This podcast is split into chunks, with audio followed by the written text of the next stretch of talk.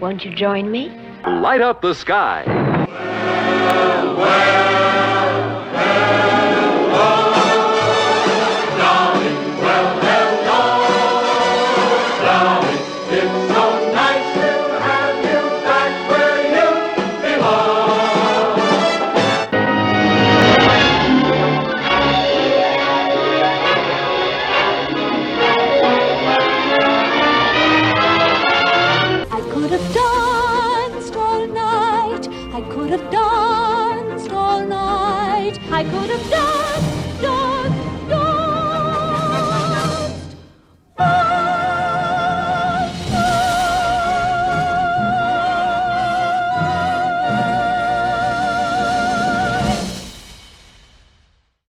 hello, everyone, and welcome to that old gay classic cinema. I have my guest, I have my unof- unofficial co host Nate with me, and we have also our guest from the Ivory Tower Boiler Room, Andrew Rimby, along with us today. Nate, hello. Hello, everyone, and all of you out there listening in the dark. Um, welcome. This is our first episode, and it's it's very exciting. And I think we have a good film that we're going to start off with. And thank you, Andrew, for joining us as well. Yeah, of course. I'm so excited. Congratulations, you two. Congratulations, Chris, Nate. I love this whole concept of um excuse me, of that old gay cinema and um I'm so excited to talk all things sound and music. So, yeah, can't wait for this. Perfect. Well, I wanted to bring up the point, um, the first point in- of our little note section that we have here. Um, we're sort of starting off with a question for everyone.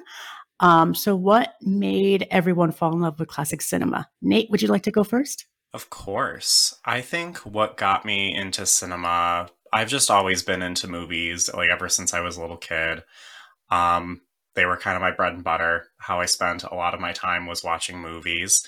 Um, started off with Disney movies and kind of segued into just other movies from there. I feel like my movie taste was very drawn from whatever my family was watching. So whether it would be my older brother, my parents, my grandparents, like that was just what kind of got me into it. Um, and I feel like old, like when we're talking about classic movies, like that has just always been part of the repertoire. Like that was always what I was watching anyway. So I don't really have like a a set like start time where I started watching classic movies. They just always have kind of been interwoven in. Um, and Sound of Music specifically has pretty much always been in the repertoire.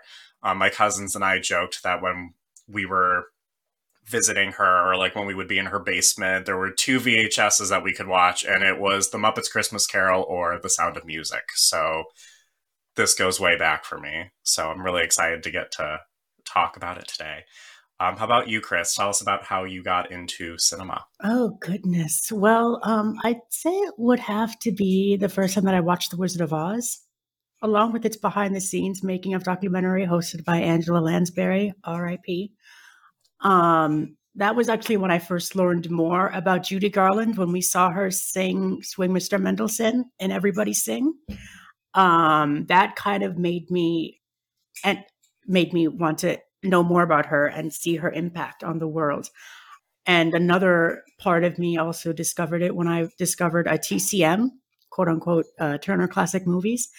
And I saw two two films that changed me. One of them was Meet Me in St. Louis, and the other one was Marie Antoinette, the 1938 version starring Norma Shearer and uh, Tyrone Power. Um, so watching those films led me down more rabbit holes than I could ever imagine. I guess classic TCM is the gateway drug. Ex- It is. It is. It is. Um, having that sort of um, escapism and just being able to just be immersed in those films, kind of just being in the world of black and white and just wishing that I could see it in color, but also having a clear sight of what was made during those times is something to be preserved rather than discarded. So, you know, which is why I, I came up with this podcast to help other people um, become more aware of these films and to bring a certain queer light to them, so so to speak. Andrew, what about you? Yeah, well, I mean, I think what I love so much about being invited for the sound of music is when I think classic cinema, I fell in love with movie musicals first, if it comes to classic cinema. Uh, so I'm like you, Chris. I love The Wizard of Oz. That was one of my favorite movie musicals. Um, I really liked um, Snow White live at Radio City Music Hall. If you know, that's like a deep dive of, you know, Snow White. Um, but loved the Rodgers and Hammerstein movie musicals. Um, I really liked just anything with big dance numbers. Um, always loved the TV movie musicals like Cinderella with Leslie Ann Warren. Then eventually I saw the Julie Andrews. Um, loved fairy tale theater, which isn't like classic cinema, but the retellings, yes, of fairy tales with Shelley Duvall. I live. Um, I Yeah. have But the I wasn't- entire DVD collection of that. So Oh, it's incredible. Yes. Yes. But I wasn't really I would never say I was a Disney cinema person necessarily. Um like in terms of cartoons. So that's why I really love live action type classic cinema. I'm more for that when it comes to movie musicals. So yeah, but then I also um was in theater, was in musical theater, performed in the Sound of Music. Um, I'm wearing my touring Sound of Music hat from the early 2000s when I saw it in Philadelphia. So, yeah, the Sound of Music has always been kind of something I've referenced in my life. Like, I always remember it from my childhood. Definitely. what role did you uh, play in Sound of Music, Andrew? Um, I played Captain Von Trapp. Yeah. Yeah, you're looking Awesome. at gay work. hmm I've Speaking always, of gay classic cinema, Speaking of that, I've always wanted to go to the sing along Sound of Music. I, I wish they would bring that to New York City. That would be amazing for them to do. Is for them to just put it on Central Park and just have Yeah. like a big thing. They used to do that um, years ago, but I don't know if they would ever bring that back, um, or if they if they're still going to do that in the that would be so fun. I know they do that with the Wizard of Oz. Yes. and but maybe they could make it more immersive, like the Rocky Horror Show. Uh, you know, maybe there could be moments in the Sound of Music that are interactive. I'm not sure. Oh, believe me, we have do. many things to discuss that will be ro- that will be very Rocky Horror esque. hmm That's true. I'm sure some hot takes. Yes, a lot of hot takes.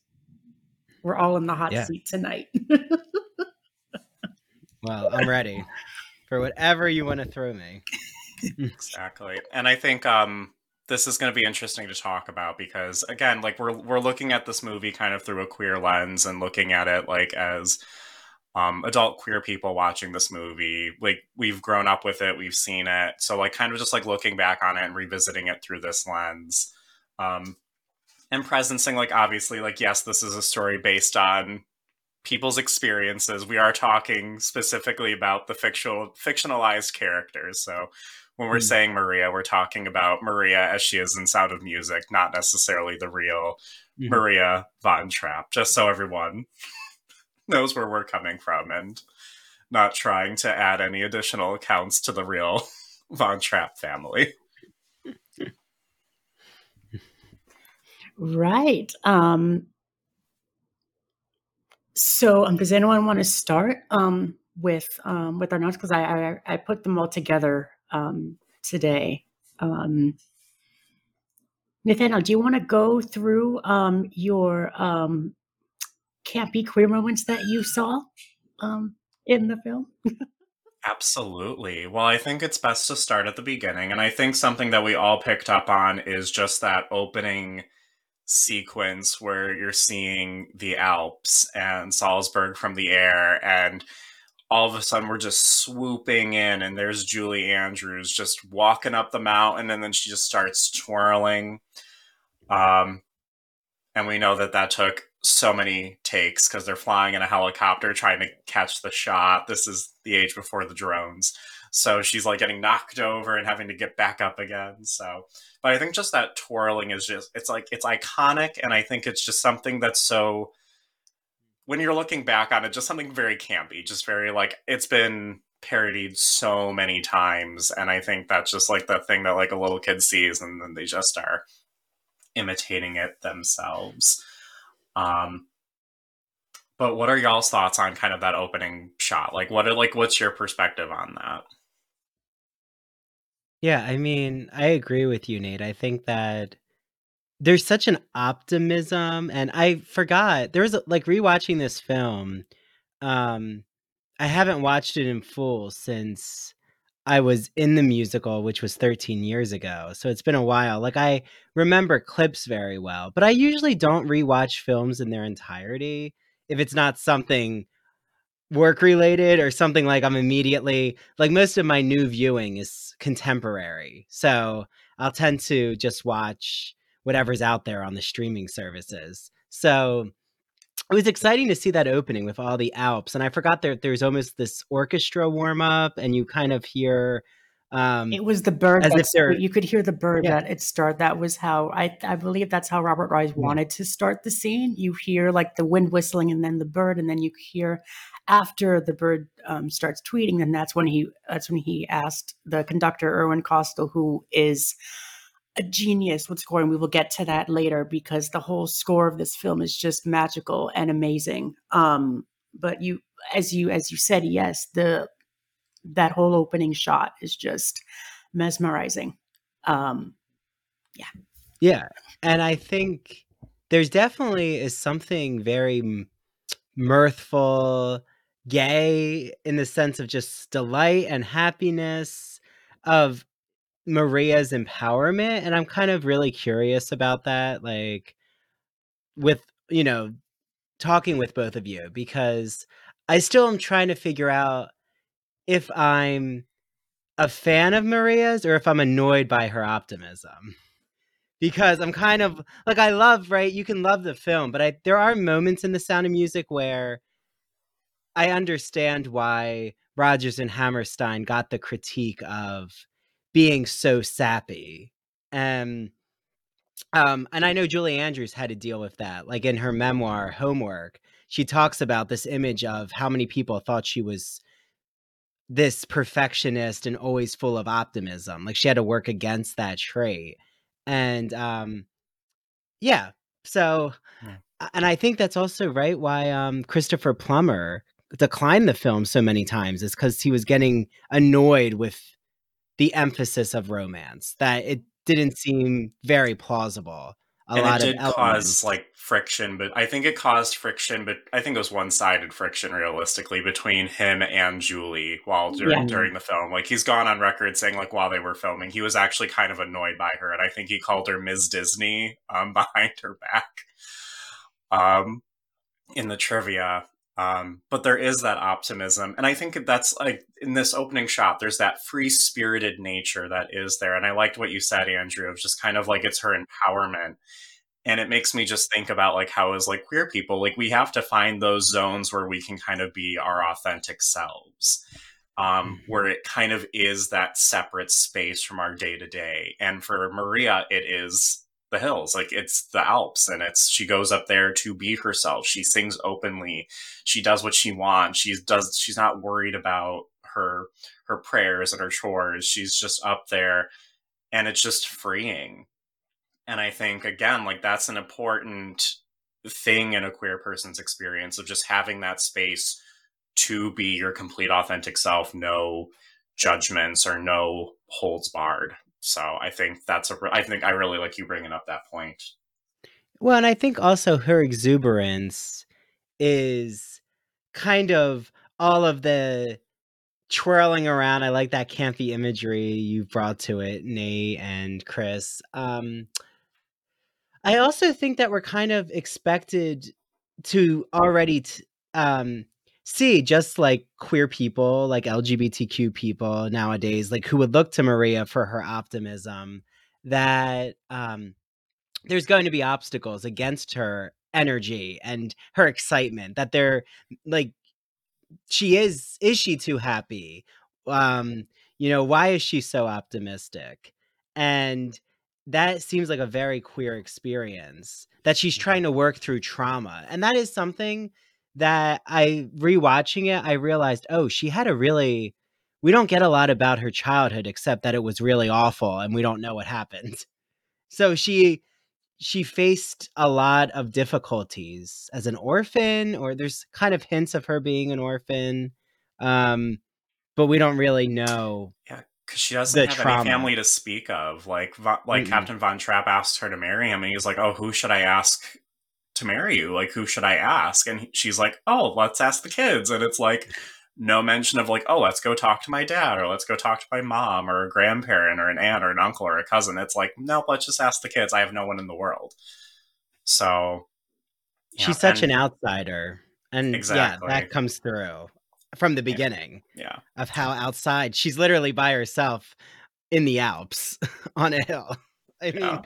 there's not any further outside you can get than that. Exactly. Yeah. And I that ties into a theory that I'll share later on of like I why I think the film kind of endures and kind of how that Mm. optimism ties in. So um but yeah, so I after we are seeing her in the hills, she's singing, she's twirling, she's living her best life. We then go to um the convent, the nuns. The other very campy queer aspect of this film that I notice is just how much shade is not present just in this scene, but literally throughout the entire movie. Yes. Um, people act like it's like this, like very like I don't know, like they act like there's like it's like so saccharine and so sickly sweet. But there are also like moments where people are just like very subtly nasty to each other and like the nuns are like talking about Maria behind her back. Like they're pointing out all these issues that they have with her.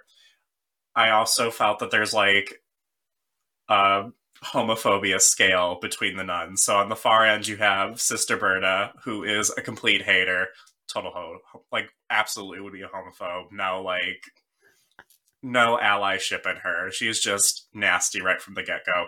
And then on the other hand, you have Sister Margaretta, who's just like she makes me laugh. True ally, like wonderful. She would totally be there. She's she's marching in the gay pride parades. You know it. Funny enough, though, in the end of the film, you could see Sister Bertha just um, redeem herself in a way. Yes.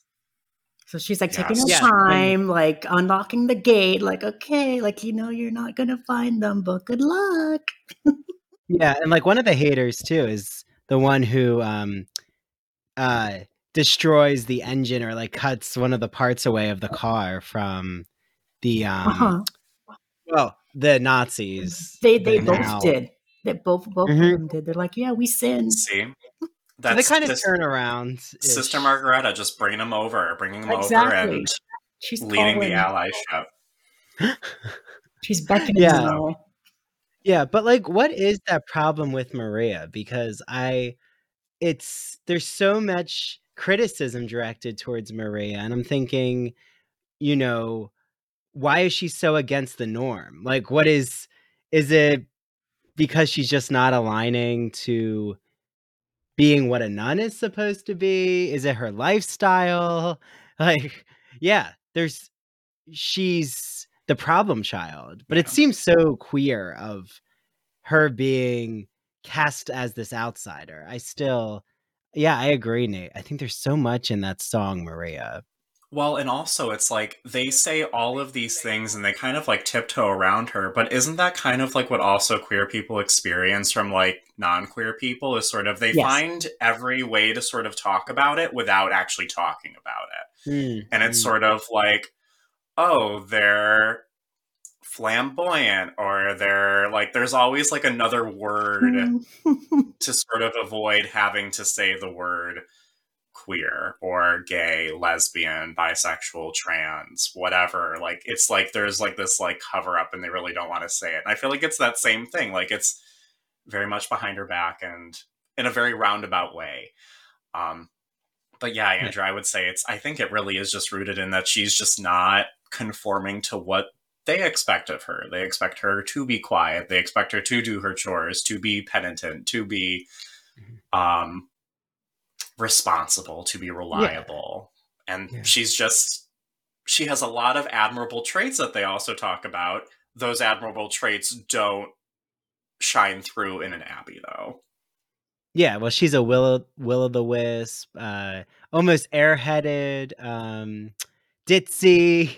Again, you're right though. Like a queer person, I mean, I've heard some will say, "Oh, that person is so energetic," or um, they are always happy, and it does. I would be interested. How much is that directed towards LGBTQ people? I'm sure a lot of the time they're not. Um, and you're there's other ways around that. Homo the homophobic language doesn't have to be a slur directly, and I think that's so important. Yeah, I mean that's such an interesting read of Maria, of the song. Mhm. Yeah. Yeah. Well, so I know Chris has thoughts on I Have Confidence, and that's kind of like the next scene of the segue. So Yes. I'm going to turn it over to Chris for that. Yes, well, I actually wanted to bring up a point um, while we were talking about um, the nuns, um, that whole sequence. Um, I wanted to take a moment and come back to to a scene that I wanted to little little bit talk about for like a minute or two.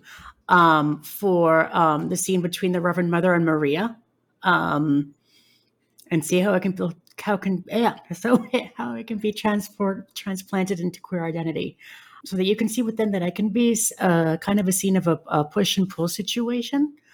Um, what I mean by that is that throughout the scene, the Reverend Mother is explaining to Maria about the Von Trapp family. And throughout it, you can see that Maria, Julie, is experiencing so many emotions at this at this whole scene. Um, the one of them is feeling of abandonment, um, being pushed out of the of the nunnery, the convent, um, the force of moving into a new environment, move, moving out into a new environment, um, which can be all in all scary, especially for someone in the queer community. It's one that we know very well. Um, yeah, I just wanted to put my two cents in there. Um, yes, Nate, thank you for reminding me about that. Uh, one of one of my favorite songs in the whole entire film, which is "I Have Confidence." Um, so here are my notes. You guys are more than welcome to speak um, your mind um, as to what moved you throughout the scene, what any anything that you have on it. Um, so throughout this entire scene, it can be so transformative, transformative, and mirrors so much of what our community goes through. Each time we're faced with an impossible task, we can find it within ourselves to overcome it and be as tough as we can. I mean, I honestly love the message throughout this whole song. It's definitely on my motivational playlist whenever I need a boost. Um, does anyone else have any thoughts about this scene? Um, oh, one more thing is that um, there's one little quick moment. I'm sure you guys might have noticed it throughout all the behind the scenes videos or making ofs of this film, but you there's a moment when Maria is walking through this archway, Julie Andrews walking through this archway, and you can you can see there's three women in the background. The those three women, one of them is actually the real Maria von Trapp. She was able to be in a part of that film, and she actually crashed the set of the film. And she spoke to Christopher Plummer, and she was like, "Oh my God, you're more handsome than my husband!" Like, That is funny. Oh wow. That's funny. Um, but no, I agree. Um, I I have confidence is definitely a song that like I play like whenever I need to get like kind of ramped up or whatever. It's like it just puts me in the mood and lets me know like you know what I'm ready for whatever this new obstacle is. And I agree. It's this it's this feeling of having to go into something and sort of like convince yourself that like yes, I can adapt to whatever this situation calls for and I will be able to survive it. Um, so that definitely is Yeah. a that stands out to me. Yeah, I think it's so interesting of what music was added. Like this is something where Oscar Hammerstein had passed away 9 months after the Broadway musical opened in 1959. So Richard Rodgers created I Have Confidence for the movie um, without Oscar Hammerstein. Um, and it's it's such a transition moment, right? Of Maria recognizing that she can do this, right? There's this I will face this the children. But then I noticed in the movie how symbolic gates are and barriers. It's like there's the gate to the mansion, there's the gate to the cemetery. At the end, there's the gate to the um, abbey. Um, yeah, like there's always doors and gates. Like I feel like doors and gates are constantly being um, evoked and shown symbolically as just obstacles to face with Maria, the family, the captain, all of what's happening with World War II coming. And there was one other gate, Um, which is when uh, Maria, um, with, um, the wedding scene. That's another. Oh yeah. her- yes, you're right. And all the nuns are locked out, Mhm. which is interesting. I guess we'll have to get into that. But um, Yes. because the wedding scene i noticed an error in the shooting um which happens but um I, yeah I, it's so empowering but i like the moment though when she arrives at the gate and you can i noticed julie andrews has this really lovely acting way where she puts her hand on her head a lot of um like how am And i going to get through this Every single singer, actress does this when they're mimicking Julie Andrews. You can see that uh, uh, everyone who who's like an imitator of these actresses, you can always see the oh. Yes, yes, and they'll also like do the scale that Julie Andrews Exactly. a lot. Um, yeah, Christine Petty's an imitate, um, an impersonator I know who will do the hand the hand gesture on the head. But yeah, all of that to say is I really like I have confidence. I think Mhm. it's gives Maria more of an understanding of why she's going to be a governess and that it's not just um uh, the mother Abbess forcing her that she's actually coming to it on her own uh agency so yeah but i love the fountain moment i love her guitar the guitar is such a great accessory with maria and i have confidence one of my favorite moments It's also a little bit reminiscent of uh, Mary Poppins in a way. I don't know if you noticed Mm. it, but she both Yeah. of them have carpet bags. Oh yes. Yeah. Well, and like as I was doing some research into, you know, our conversation, it was interesting that they chose um they chose Julie Andrews based on seeing raw footage of the sound and um sorry, of Mary Poppins before it was released.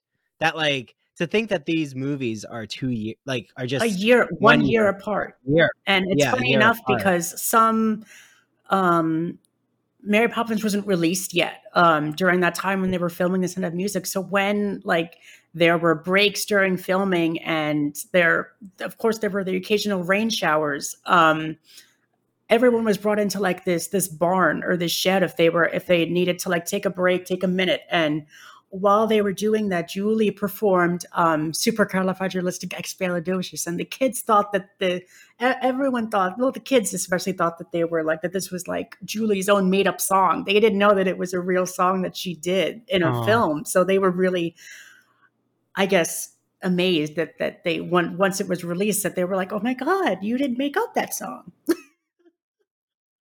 Yeah, yeah. But oh, I just love oh, I love that moment with um I have confidence that where it's added and I thought the movie does such a good job of actually adding um the songs in a different order than the Broadway musical because it makes more sense with this filming and the cinematography. I Like, agree. right i mean we're not into the when we get into the songs i can bring that up if you want Yeah. but um a lot of it has to do with adding more moments with the children that doesn't happen in the musical Yeah. yeah Well, and I, I, I have confidence also just really works as like this. I feel like it's a good precursor to the I Want song. It's like it's setting the premise of like this is what this Yeah. is going to be about. This is it's a it's Maria's journey, and it's a story about the family, but Maria's kind of the glue that kind of like has the storyline going through. So, yeah um, yeah and it's and- really oh uh, well and i was also going to say it's also not um wasn't common for the actual the lead to sing the opening song of a musical like you know to have the sound of music open so i feel like the sound of music isn't an it's not an i want song so you're right nate there has to be something to kind of bring us back to okay what does maria want mhm. and I don't know. And I was asking him that all the time when I watch this movie. I'm like, what does Maria want? I still don't know if I know what she wants, but that's very different. I'm sure it'll come up. Yeah. But then um obviously after I have confidence we go into um the scene where she actually meets the captain and the children and there's a lot going on in that. The camping moments I pick up in that one. Um, just Christopher Plummer being the OG daddy. Like he is like Mhm. he is fine. He is handsome. He is. mm. Um, so throwing that out there. Um, and then like it's just these funny moments. Like she's meeting the kids. He's insulting her dress and like iconic line. The poor didn't want this one when. he's, he's like, I gave up all my worldly possessions. So he's like, Well, where'd you get this? And she's like, Oh, the poor didn't want this one. Um, so again, just her being kind of in that moment, she's being very confident. She doesn't like shy away from that. She's just like, oh well, it is what it is. Like I'm accepting this. Um, but yeah, no, it just is a it's a very interesting scene with everything that goes down, and obviously that very quick progression where she kind of wins the children over. Um, at the dinner, she doesn't like tell on them. She doesn't try to sell them out. So She just plays a little bit of um reverse psychology on them. Exactly. So It's it just shows that she's she's smart. She knows what she's doing. So, Yeah. but um, I do want to be mindful of our time too, and I want us to talk about um 16 going on 17, um, because that is a very iconic scene. The So, one thing I can say about um, it is choreography. Just that whole scene. I cannot tell you how many times that I slowed the scene down and play acted it along with the film and just Oh, jumped up on countertops and just pretended to be Charmian Carr. And funny enough, I, I still could do that, but you know, um, funny enough is that I did a little research and I found out that you don't see it in the actual filming film scene. She actually, there was a moment when they were rehearsing the scene and she broke her ankle. She broke her leg. Um, oh, and she she, she had a, a little wrap around her leg on her um, leg, but you can't see it because editors cut it out. So it's like, oh, okay. She always loved to like bring that up. Well, she actually passed away a few years ago, so um, she wasn't Yeah. able to um speak about it anymore. But um, yeah. Does anyone else have any um moments um with with that one scene in particular um that they wanted to bring up? I think I'm so drawn to the passion of the kiss. I don't. I, I noticed in this film, and maybe this is why it's on Disney Plus. It really is like it's passionately romantic, but it's not sensual. Like, it's it's such an interesting. Like I don't I don't feel that um there's gonna be any bedroom romps. You know, I know this is the first episode, so I'm not sure. I don't curse usually anyway, but I don't know how explicit you're getting. So Go ahead. I'll just put it. Okay, well, I'll just put it lightly. Like, I don't really see that there's going to be rolling in the hay with any of these romantic couples, but just the scream that Liesl has after the song is iconic. it's iconic. Yeah.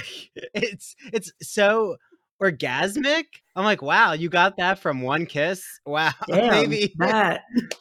maybe I just haven't had the right kiss. Um, but uh, it would have been was- like a girl gaggle scream if she had been with like her girlfriends or whatever. Like it would have been that like early 2000s, like oh my god, oh my god, oh my god. Like it would have been that moment. Yeah, the blushing. But I do have to say, I don't know if you know the artist Tom of Finland, but there's such this queer the way Ralph always appears to me is this um gay representation of like a blonde blue-eyed um I don't know. It, I mean, of course, it has the Aryan uh, stereotype, and it's chock full of Nazi imagery, which is awful.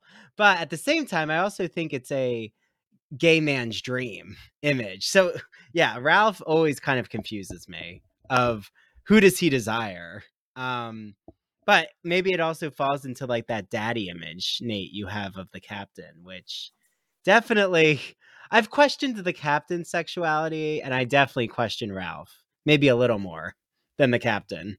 Um, but yeah, what a good oh, that song is so interesting. So in my notes, I have that Rolf. Rolf is the original fuckboy toxic twink. Uh, that is my conceptualization of him.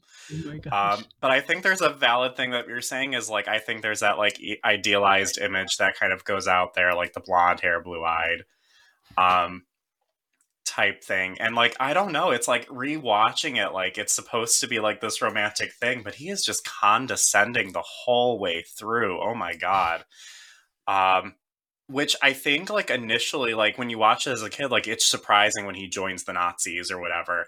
But then you listen to him talk as an adult and I'm like I'm not surprised at all. Like he is all about the conforming. He is all mm-hmm. about the like Liesl, you don't know anything. You're just a woman. You're young or whatever. You don't know anything about the world. Um, but he's just a year of, older than her. He's a year older, but I'm like, how do you know all this knowledge? yes, it's yeah, um, so condescending and passive aggressive, which is that whole scene. And before they go into the gazebo, it's like, oh, you know, we're so Aust- uh, um, Lisa's like, yeah, well, we're so Austrian. And then Rolf's like, well, some people want us to be German and they're angry at those who don't want to be. I'm like, really? You're just going to base the fact off of a racial prejudicial man that just wants to invade your your country, your homeland, your town. It's, you know, it's, it's also really, um, interesting how we can view that in a queer lens too. It's like someone who, um, like what I mentioned before earlier this morning, um, of how we could see Ralph as like a sort of stereotype bully in a way that that we feel like has mm. been like um, uses us and then just throws us away. Once once he gets into a crowd he's like oh he's like a popular jock boy. Who you who you who who comes to you for for advice and for and for questions for like the for the for the quiz? And then the next day like you he's with his, his he's with his friends. And he's like oh i don't know that person. Like, who who are you? Like this guy, this person thinks I know them. yeah, no, he's a. It's an interesting dynamic between him and Liesl, and like I feel like there's a lot that you can get into it. There's um, a lot. Yeah, there's a lot. The other joke, uh, the other comment I have in my mind is that like when they're going over the telegram, I'm just like, oh my god, Liesl is inventing Grindr before Grindr even exists. Um, hmm. let's let's work out a perfect telegram message. Let's meet up in the let's meet up in my backyard. I can host. Um, I can. She's just laying the groundwork. Truly a pioneer. Truly. Yeah. Um, and it's so and secretive, she, right? Which again yes. is clear. Like all of this has to be secretive. Maria's desire has to, in a way, like she doesn't want to reveal her feelings with falling for the captain, but he also doesn't want to reveal it. Yeah, there's so much secretiveness with love, desire, longing. Um, you know, I hope we get to the Baroness eventually because I find, in terms of queer campiness, the Baroness is uh, oh, a Oh yes. Let's actually a lot going let's on. switch let's switch over to the Baroness because that's also kind of on my like yes. campy moments. And I just have Baroness yes. Schraeder, like literally everything about her. So I, tell us your thoughts, Andrew. I'm very curious. Yes, please. Well, I was just gonna say, like, I love that they still include parts of the Baroness's songs in the waltzes. Like, there's a song called "How Can Love Survive" in the musical, and they include it in the waltz, like right after the Baroness confronts confronts. Uh, that's strong, but talks to Maria in Maria's room and convinces Maria. Well, yeah, I mean, I think she definitely plants the seed that Maria loves the captain, but you know, she's invading her territory. Um, but I love that you can kind of hear how can love survive under that moment, so it kind of enforces the Baroness's motives. But yeah, the Baroness is so queer in my opinion because uh she just has this almost villainous way like you think she's going to be a villain, but then she surprises you in the end with kind of taking her control back by giving the captain a way out. She like, has dignity. She's yeah, like, I'm not, yeah. you're not going to dump me. I'm letting you go. Yeah, I'm like, letting you go do your thing so I can be with a rich husband or, you know, be a cougar and pay off a man with my money. Yeah. So she's very, she never, um, hides her intentions and i appreciate that in her um but oh yeah she's she almost reads like a drag queen almost like just that like very like no performed yeah she's a yeah. performed person and like that's what draws me to her yeah mm-hmm.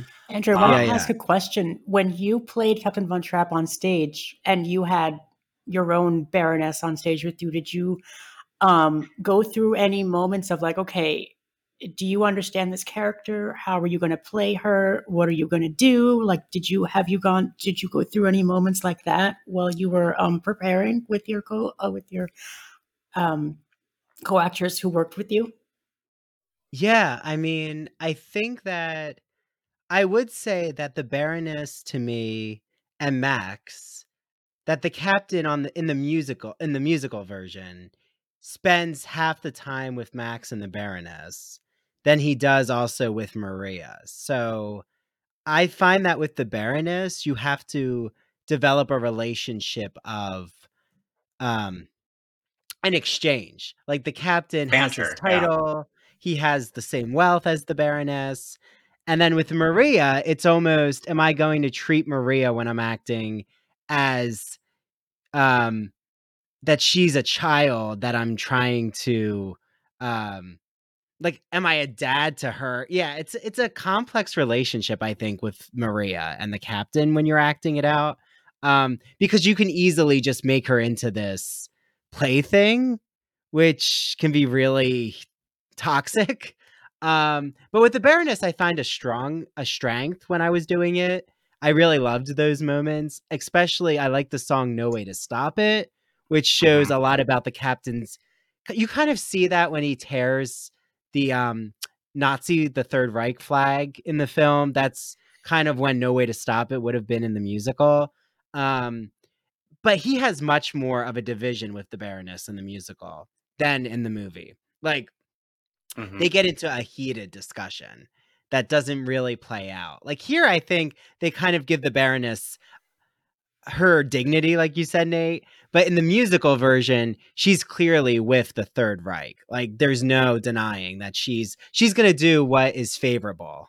Um and she wants to keep her image up, which is, you know, awful that that's how she thinks she's gonna gain favor.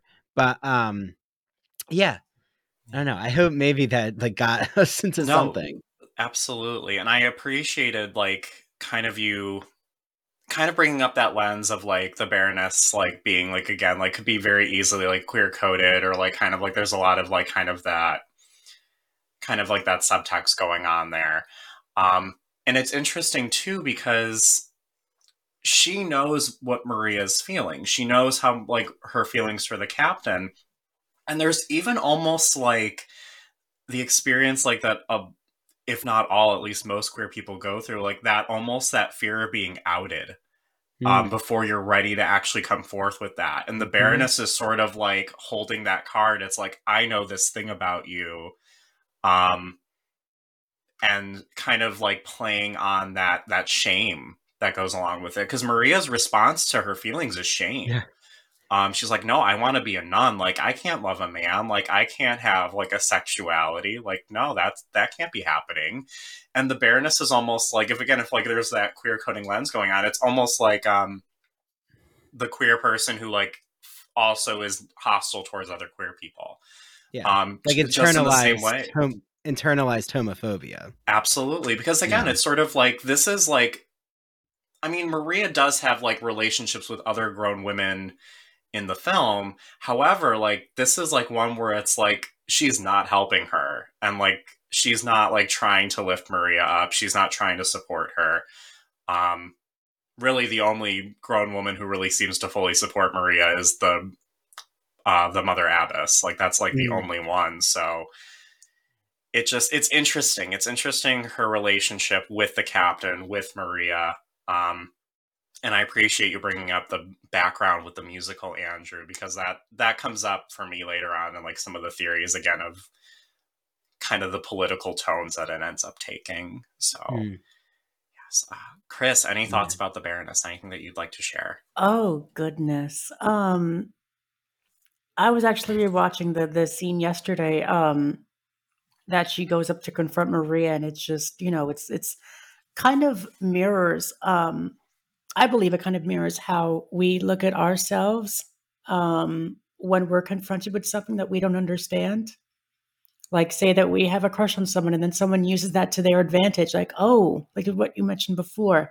It's just so transformative throughout film throughout this whole film is the the power of love and how um it can even transcend even those who I don't know, and not to sound so fair tell us, but those who wish to foil you in its own way. So, you know.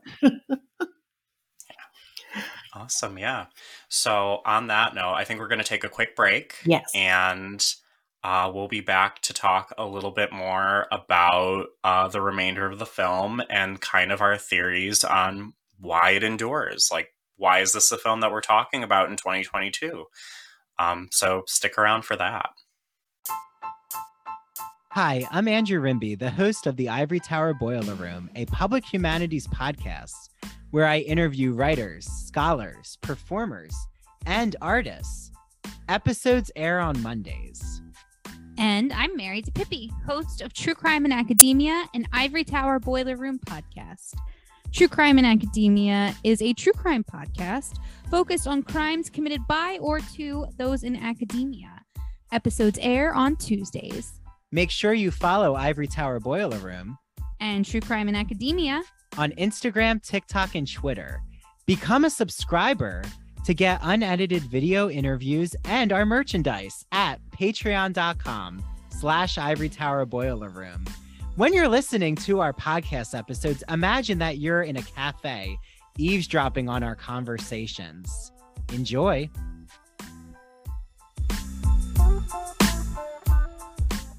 And welcome back, everyone. Thank you so much for joining us. We're back again with Nate and Andrew to discuss the sound of music and how it holds with queer cinema history. Awesome. So, obviously, before the break, we were talking a little bit about the que- the queer reading campy moments um in the film because again like this isn't a film that's necessarily made by queer people for queer people this is just sort of a film that has resonated a lot with queer people like whether you see it again like whether it's like the will and grace episode where they're trying to go to a sing-along in new york and there's a whole plot with that or whatever. Just like again just the fact that a lot of queer people have seemed to have seen this movie.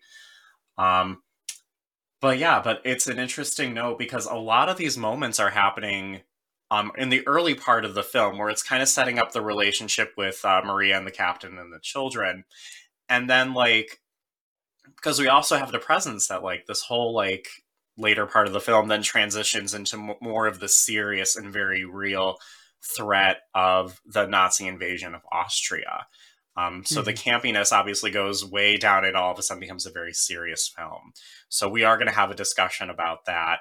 But before we get into that, um, let's talk about some of our favorite songs and scenes in the movie. Um, we've talked, we've highlighted some already, but there are also some ones that we want to presence a little bit more. So, uh, Andrew, why don't you get us started with it? What is uh, your favorite song, favorite scene in this film? Yeah, I mean, my favorite song is definitely, um, well, I would say it's more the scene, and the song is wonderful. But I love the Lonely Goat Herd, and I really like the puppetry. I think that's what does it for me. Um, and there is some really interesting puppetry, um, almost drag kind of moments with how the one I forget if she's like the young goat herd and she's trying to woo the man and she has like all this lipstick and she has like a big chest. I'm like, what is going on here? Um, and but I love how Julie Andrews acts it out with the children. Like the children do such a good job acting all of that out, and the audience reaction with the captain and the Baroness and Max, oh, so wonderful. I love it. I think it really shows. Oh yeah, I know what happens. It kind of mimics the Baroness's this triangle relationship between the Baroness, the captain, and Maria with the Goat Herd song that um Maria's stuck in the middle. And I like how it all mimics their real life through the Mhm. fairy tale-ish elements that are happening. So yeah, that's probably if I had to choose one scene, that would be the scene that I always like to return to. And that's a beautiful way to have have taken that from the stage and put it into a film Mhm. because like I think you even see it with like Sound of Music Live. Like they kept like the original song order and so like they're singing it during the thunderstorm and it just seems like a very weird place for it when you sort of see the movie and it like I thought it was just brilliant how they transitioned it. And I know it's like, oh, we got a puppet theater, let's put on a show, but like I don't know. I think it's a fun way to do it. So I I think that's an interesting scene as well. Yeah, well, Um, and Richard Rodgers had so much input, which doesn't happen, right? Like you don't always have a Broadway music composer or a team who is really involved with the movie musical. I mean, um like sometimes they've passed away, which happens, and they can't give input. So I think Richard Rodgers was really from what I remember with the behind the scenes, he was so involved with the placing and okay, this is probably going to work better. And my favorite things, I mean, that's my second favorite, but you know, I love that it happens during the thunderstorm. It makes so much more sense because my favorite things happens with the mother Abbess in the musical with Maria, and it, it just doesn't just have the feels out of place. It does. It, So- it doesn't have the heart and the, which is hard for when you have to perform the musical version because the audience knows the movie so well. So you're kind of working against expectation. Um, and well, that's a whole other. We'll kind also of say- with the movie. As a mental health professional, the whole theming of my favorite things during the thunderstorm totally holds up. It's a form of grounding. Thinking of your favorite things when you are in a very high stress situation can make you feel better than before. So here we are. my favorite things, scientifically backed. I'm endorsing it now. So, uh, Chris, tell us your favorite scene and or song in the, in the film. My favorite song, well, there- it's a tie between favorite songs. It, it- it's, it's, a, it's a tie between Do Re Mi and My Favorite Things Reprise. Um, and my favorite scene has to be the wedding scene um, for various reasons. Um, so both of those songs held, hold such a close emotional tie to me growing up as a kid. Um, every day in, grade school, I would always bring my portable CD player. And each time I would leave the bus, get off the bus on my after school program, to get to my after school program, I always had time. The moment that I left the bus to the end portion of Do Re Mi, and I just, as I opened those doors, that the first, the last notes that I would hear would be Julie Andrews' high notes as I opened the door. So that's the last thing that I hear as I walk into this hell on earth, is what I called it growing up. um um and for the for my second favorite song for my favorite things um reprise it's just another favorite song because not, not only do we get julie's lustrous tones seeping into the song which is just a little bit of a angel um beneath her wings beneath these children's wings it's um we get the most warmest and the most unconditional love experience on film that, that's ever been captured on film, Hmm. which I think really resonates with a lot of people who are dealing with these situations of feeling depressed, feeling rejected, feeling that they don't feel accepted between their parents. And then you have someone who is an ally for them, which I believe Maria is a complete ally for the LGBTQ community. Um, Mhm. now on to discuss my favorite scene is the wedding scene. So let me tell you the amount of times that I play acted this scene growing up as a kid. Um, Mom, if you're listening, you're gonna get a little tidbit of what I used to do when you weren't at home. So whatever, no one was at home. I used to always find the longest blanket that I could find, and I would wrap it around my waist and um walk around the entire house, the kitchen, the living room, and then end up in the in the downstairs um uh playroom and just play act the hell out of that scene. It's just, you know, starting with Maria getting her veil on, and then I walk down these steps and it's like, oh, okay. Then I walk upstairs. It's just this whole thing of like of um just this sense of acceptance throughout this whole thing. And like you said, gates um, throughout this whole motif of the film. There's there's that gate scene when we see like a gate um, not allowing Maria to enter. The mother abbess has to allow her to enter, which I think is a magical moment for for not only Maria but also for the LGBT because you have someone who is an ally in this relationship? Who is supportive of this relationship from the get go? You have someone who is willing to just bring these two together in such an unexpected way is just magical. It resonates with not only straight people, but also um, members of the LGBTQ plus community as well. And that was my most embarrassing moment that I've ever revealed about myself. So consider yourselves lucky. Sorry, mom. Well, if Chris's mom is listening, I guess she can just be thankful that you weren't cutting up her curtains and Oh, making that into a dress. Oh, no, that could have no. that could have been what you walked away with from that film. Yeah. Is curtains make fabulous clothing? Oh That's my true. god, that whole yeah. that little part of the reprise is my is amazing. It's just it's something also, that I, how how campy is it that literally she's walking down the aisle to people singing their shady song about her Yes. in the background. singing about Uh, her, well, singing still a problem. Exactly. Still a problem. Um, I love it. I really do. But it's funny we could we could see that as a stepping stone. Like, hey, you may think those things about me, but I am not those things. I have come further than anyone else has. So there. Guess who's marrying the rich captain? Yes, it's yes. me.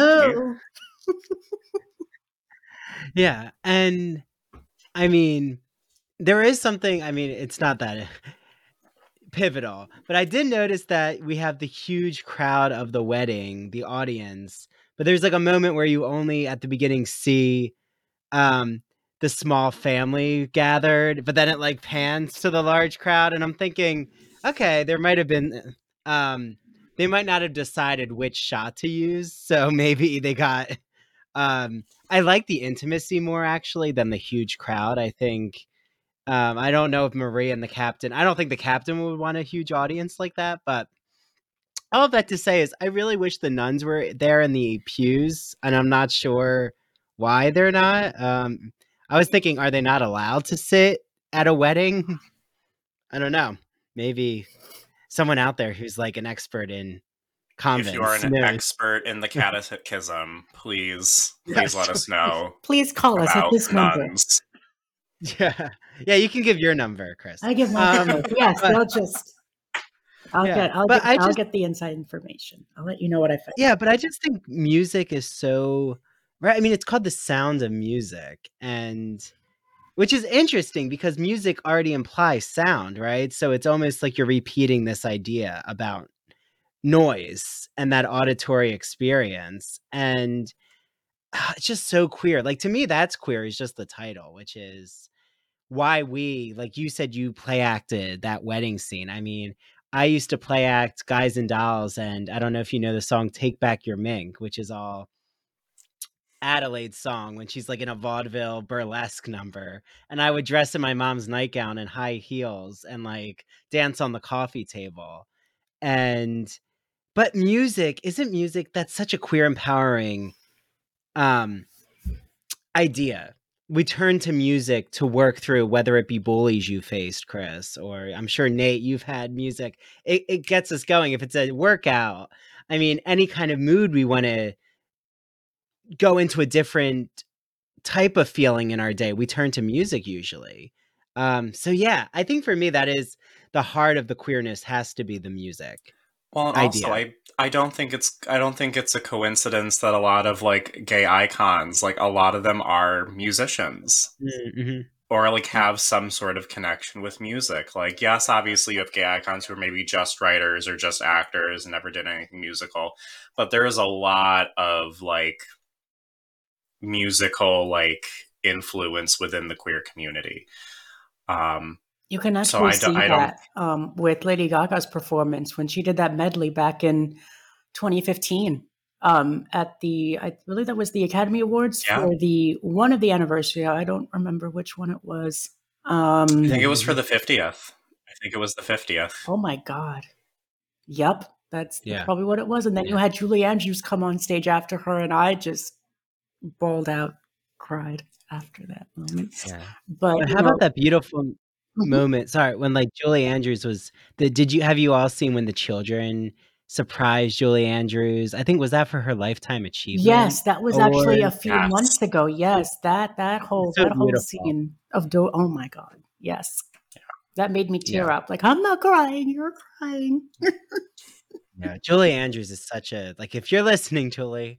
Um, We love but you. also her daughter Emma. Her daughter actually teaches at Stony Brook, where I teach. But Emma Walton Hamilton, such her beau- Julie has such a beautiful heart. I mean, Yeah. she uh, she's such an LGBTQ ally too. You know so- what's funny is that I actually met her um, when she was promoting her second memoir, um, Homework. I believe it was 2019. Was she was she did a um, a book tour, um, and it was at this um, Jewish center in the city. Um, and I Mm. was I was luckily able to go meet her and see her. And they did a Q and A. We were able everyone everyone who was who was able to get tickets, and we sat down, and then we um, we were able to write down questions for her to, to answer. So I asked one of my newfound friends to write it out for me because I was shaking. I was trembling. Like, can you write this for me? I have it written down here on my phone. You could just like, Wow. okay, which one? And she actually, Julie actually answered one of them for me. And we Oh. actually sat in the second row. And once I heard Emma call my name, she's like, "Well, Christian has a question." I'm like, "What? That's my name. That's that's no one. That's." Um, one of my questions was, "Who would she would have like? Would who would she like to work with rather that she hadn't worked with either dead or alive in her in her career?" Mm. And then she goes to the audience, and she she's just so amazing. She goes, "Well, what do you who do you think I should have worked with?" And she, she's just so amazing and so just caring. And there was a little boy who um, spoke up more often than he should have, but he she was just very um, open towards him, and she was like, "Oh, really? Well, that's a good idea. That's that's pretty good." Um, it was just an amazing experience to just um, be there in her presence and just see the amount of people that were there for her for her it was Mhm. just amazing how much work she has done and how much she has not only not only inspired everyone but how much she she um matters to the lgbtq community with, with with the work that she's done whether it be her albums or her concerts or her films or her Mhm. audiobooks whatever whatever there is even her even her future project that she has out on the horizon julie andrews is an icon and deserves to be wrapped up in plastic bubble Well, and to kind of kind of bridge these two sections of going in from like the scenes and the songs into kind of like why why I think the film endures Mhm. um especially kind of for queer people is specifically because Julie Andrews. Um and Mhm. here is why and I don't know if this is Julie or if it is the character of Maria, but you really do have Julie being this quintessential maternal safe figure Mhm. who at least in this film um she really brings that no judgment. She never talks down to any of the children. She never makes them feel bad about things that they're doing. She doesn't even shame Liesl like when Liesl's coming in soaked from the rain. Like again she could have and she was like well were you walking by yourself? And like it's almost like this concern. It's not i'm going to judge you. It's like a are you safe? Are you okay? Um and i think that's something that like queer people like they are searching for typically are those safe people to have in their life exactly um and Maria kind of is, or at least Julie Andrews as Maria. I'll say it like that. Julie Andrews as Maria really provides that in this film. The person that you can sit down and talk to about how you're feeling, um, and really doesn't try to put anything onto you. Um, so when we're talking about her as an icon, like I do think she's a big reason why this film Mm. continues to endure, especially for uh, the queer community. Um, and then kind of tying it back into a scene or song that means a lot to me is I really do enjoy um, "Climb Every Mountain," um, especially as an adult. Like that, like that sequence and that message with the song and the reprise as well. Um, it just i think it just is such an empowering song of like yes like there's going to be challenges like this is not going to be an easy journey. There are going to be streams to overcome mountains to climb all these things but you have to keep going. And it just ties into this theme of um you're looking for acceptance. Um, mm-hmm this is if you want to really boil it down like part of a big part of this film is maria's journey as a nonconformist um, longing for acceptance and longing for family. Um, she starts off thinking that the abbey uh, the nuns they're going to be her family. That's what she says in the beginning. She's like this is my home. This is my family. And the mother abbess like she knows better and she's like no this isn't your family because they don't get you. They don't understand you. Mm-hmm. um and i think again like there's the like i think queer people like we have at least one or two people in our lives who are like that who like knew before we knew and kind of like put us on the right path and like kind of helped guide us to where we needed to be. Um and that's what climb every mountain's about. It goes back to that message that the mother abbess has is you have to I, I want to get her wording right. Um, you have to look for your life. That's what Maria says that she says to her. And I think that is like the queer experience because your family is not always going to be the people that you were born to be around. Your family mm-hmm. isn't always going to be that. If they are, that's great and that's wonderful. Um, it's not always going to be that though, and that's okay. But you have to look for it. You have mm. to look for that life that you want to live. Um, so again, that just really speaks to the queer experience and just encouraging this authenticity.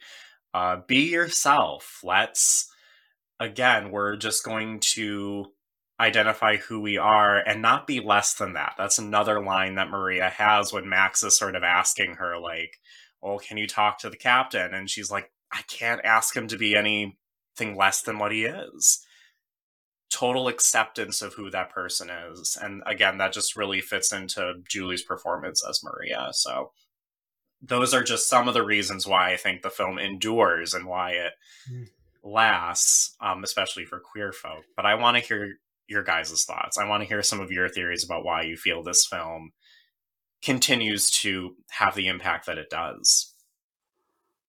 Yeah. I mean, I think that it's like the film and the musical like well i mean and the stage musical are similar. I mean mary martin also is a pretty queer icon especially she was maria on broadway but i think even more than maria um i think that when she was peter pan on broadway she kind of really captured the queer community and the heart of not growing up and right peter pan kind of has a similar idea of trying to find your family, chosen family. I love what you're saying, Nate, about finding the alternative family.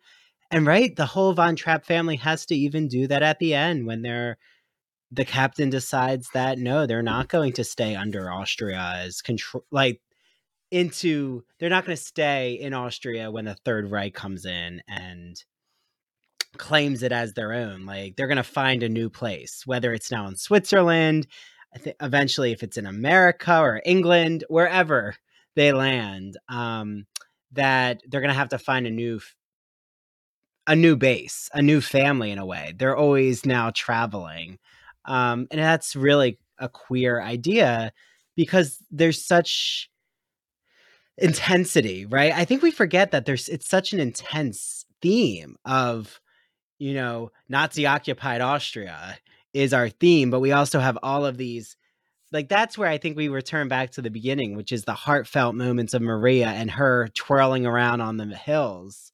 We get back to the hills and the Alps at the end with the family, um, their journey. So I think that the optimism is what makes it so queer. Optimism and um, finding your humanity and your family in the face of oppression. In my opinion, that's what makes this such a queer movie because it is really dark. Um, and that's where I think Rodgers and Hammerstein they always did such a wonderful job with really intense themes mm-hmm. couched in light-hearted songs. Like that's not an easy feat to do. And it's not really something we see in a lot of musicals now. It's usually either now really intense songs or we try to now have jukebox, you know, musicals with pop songs. So I I I definitely think that it's a movie I always want to return to to see that okay, you can work through oppressive conditions like this. You can find new family. Oh, yeah, it's such a great uh, piece of work to do that. Chris, what are your thoughts? I know that you have um some thoughts, especially about the song Edelweiss. So I'll turn it Oh over to you. goodness. Um, this whole film in general, I believe it's just an amazing feat of what um unconditional love can do for for a person, and especially someone who is dealing with these um trials and tribulations. Um, growing up, um, I was bullied a lot, so I used music and um, films to escape them. Um, so with this film, I was able to um, feel myself be in the Alps with with Julie Andrews and just feel that sense of you don't need to be alone. I'm here with you. Just listen to me, and you will get through it. It is not the end. That's all that I had in my mind growing up as a kid. That's what got me through um, those rough times. Um, so, but the song Edelweiss, you could look at it as I mentioned before when we were um, um, messaging ourselves earlier. I just felt as I was rewatching the the film, I feel that it's a sense of bridging together um, a community in a in a place of of fear throughout that whole festival scene, you could sense there is a deep rooted fear, especially opening up with that Do Re Mi reprise sequence. That's another little favorite point um, of my own.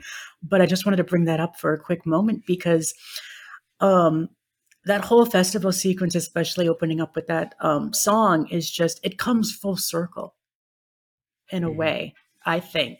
Um, you could see in the um, alcoves, you could see in the freaking um, aisles that these that there are Nazis pinned at every station point, and it's just you you look up and there's a Nazi just staring at you right in the face, and it's just nerve wracking. It's scary and it's it, it's real for everyone there, and they had to portray that, and I believe they did it. Beautiful. I believe that they did it beautifully. Um, Mhm. I feel like they were very sensitive mhm. about the material because also like for context, the war had just ended 25 years before Exactly. this film came out. Exactly. So they were trying to be very cognizant of what this was going to be like, making sure that the locals were going to be aware that, like, yes, like for the sake of filming, like we are going to have Nazi flags flying. Like we are, we have to have that for the background and actually checking in with the residents. Um, and it, I think another queer aspect of the film is specifically um, Georg's reaction to the political nature of what's happening. He can't turn a blind eye because this does affect him. And he's actually like he's surrounded by people who are just sort of disengaged. You have the Baroness who never really seems to think anything of it. Um, Mm. especially like you were saying, Andrew, in the stage musical, like she's clearly in on it. Um, Max is just really dismissive about it. And his whole attitude, like he says this to the children of like, well, nowadays the thing to do is just to get along with everybody, kind of regardless of what's happening. And I think that's sort of that's a message that queer people get a lot of the just go along to get along. Like, is this really that big of a deal? Like, is there like this person's not trying to intentionally hurt you, so why are you getting like why are you accusing them of like homophobia, transphobia, biphobia? Like, why are you why are you so upset about this? Like, this really isn't a big and it's like, well, no, it does mean something. It's like I'm not going to just ignore it. Um, and kind of that's the boat that Georg's in. Um, he sort of refuses to turn a blind eye, and I think that's something as queer people that we really can't do. We also cannot turn a blind eye to things. We are very we are paying very close attention to the political landscape. Um of what that's looking like. And we have to be aware and be cognizant of those things because you never know when it is going to come for you. Um, Rolf says in the film, like, well, some people believe that we should be German. And you have to also sort of look at that and also be aware of the Nazi ideology. And it's like, yeah, but how long are they going to consider you German? How long is it before they turn on you? How long is it before they decide you're not German enough because you were born over here mm-hmm. um, you're part of this bloodline like what does that mean um, so again again some some more of the darker i think more of like very real and very relevant also why i think the film endures um, especially for queer people is like there is that fear um, that we can relate to and certainly different extents depending on like again other factors like race and class and um, educational status. Like there's definitely different levels of fear, but the fear is there. Yeah, and like if we saw the original Broadway musical, I always find this so fascinating is that Theodore uh, Bikel um, was Captain Von Trapp, and he was Jewish, and he was playing Captain Von Trapp, and I think that's like an even interesting. Actually, he was Jewish. He was Jewish from Austria, if I remember correctly. Oh, really? So like that layer too of playing Captain Von Trapp is um knowing you have to flee. Um and even with Max there's kind of some hints that Max is might be possibly Jewish, so like that could also be the reason why he is so scared to go against um you know, go against the Nazi party. But yeah, that's right. There's so much like I mean, Chris, you said you see um the Nazis stationed in the festival, and it's so frightening.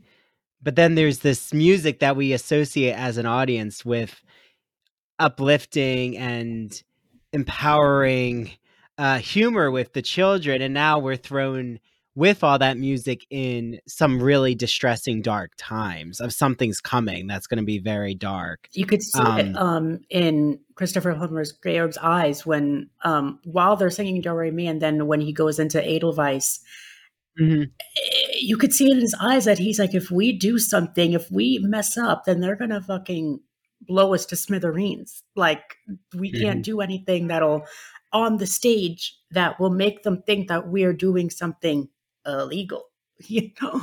Um, mm-hmm. and, and that's once, the survival mentality. Exactly. Absolutely. Survival. Yeah. yeah. Um, it's just so poignant. Like when they bring up when when they do the when uh Georg decides to bring up um Edelweiss again at the uh, festival, it just shows, and then he he allows everyone else to join in.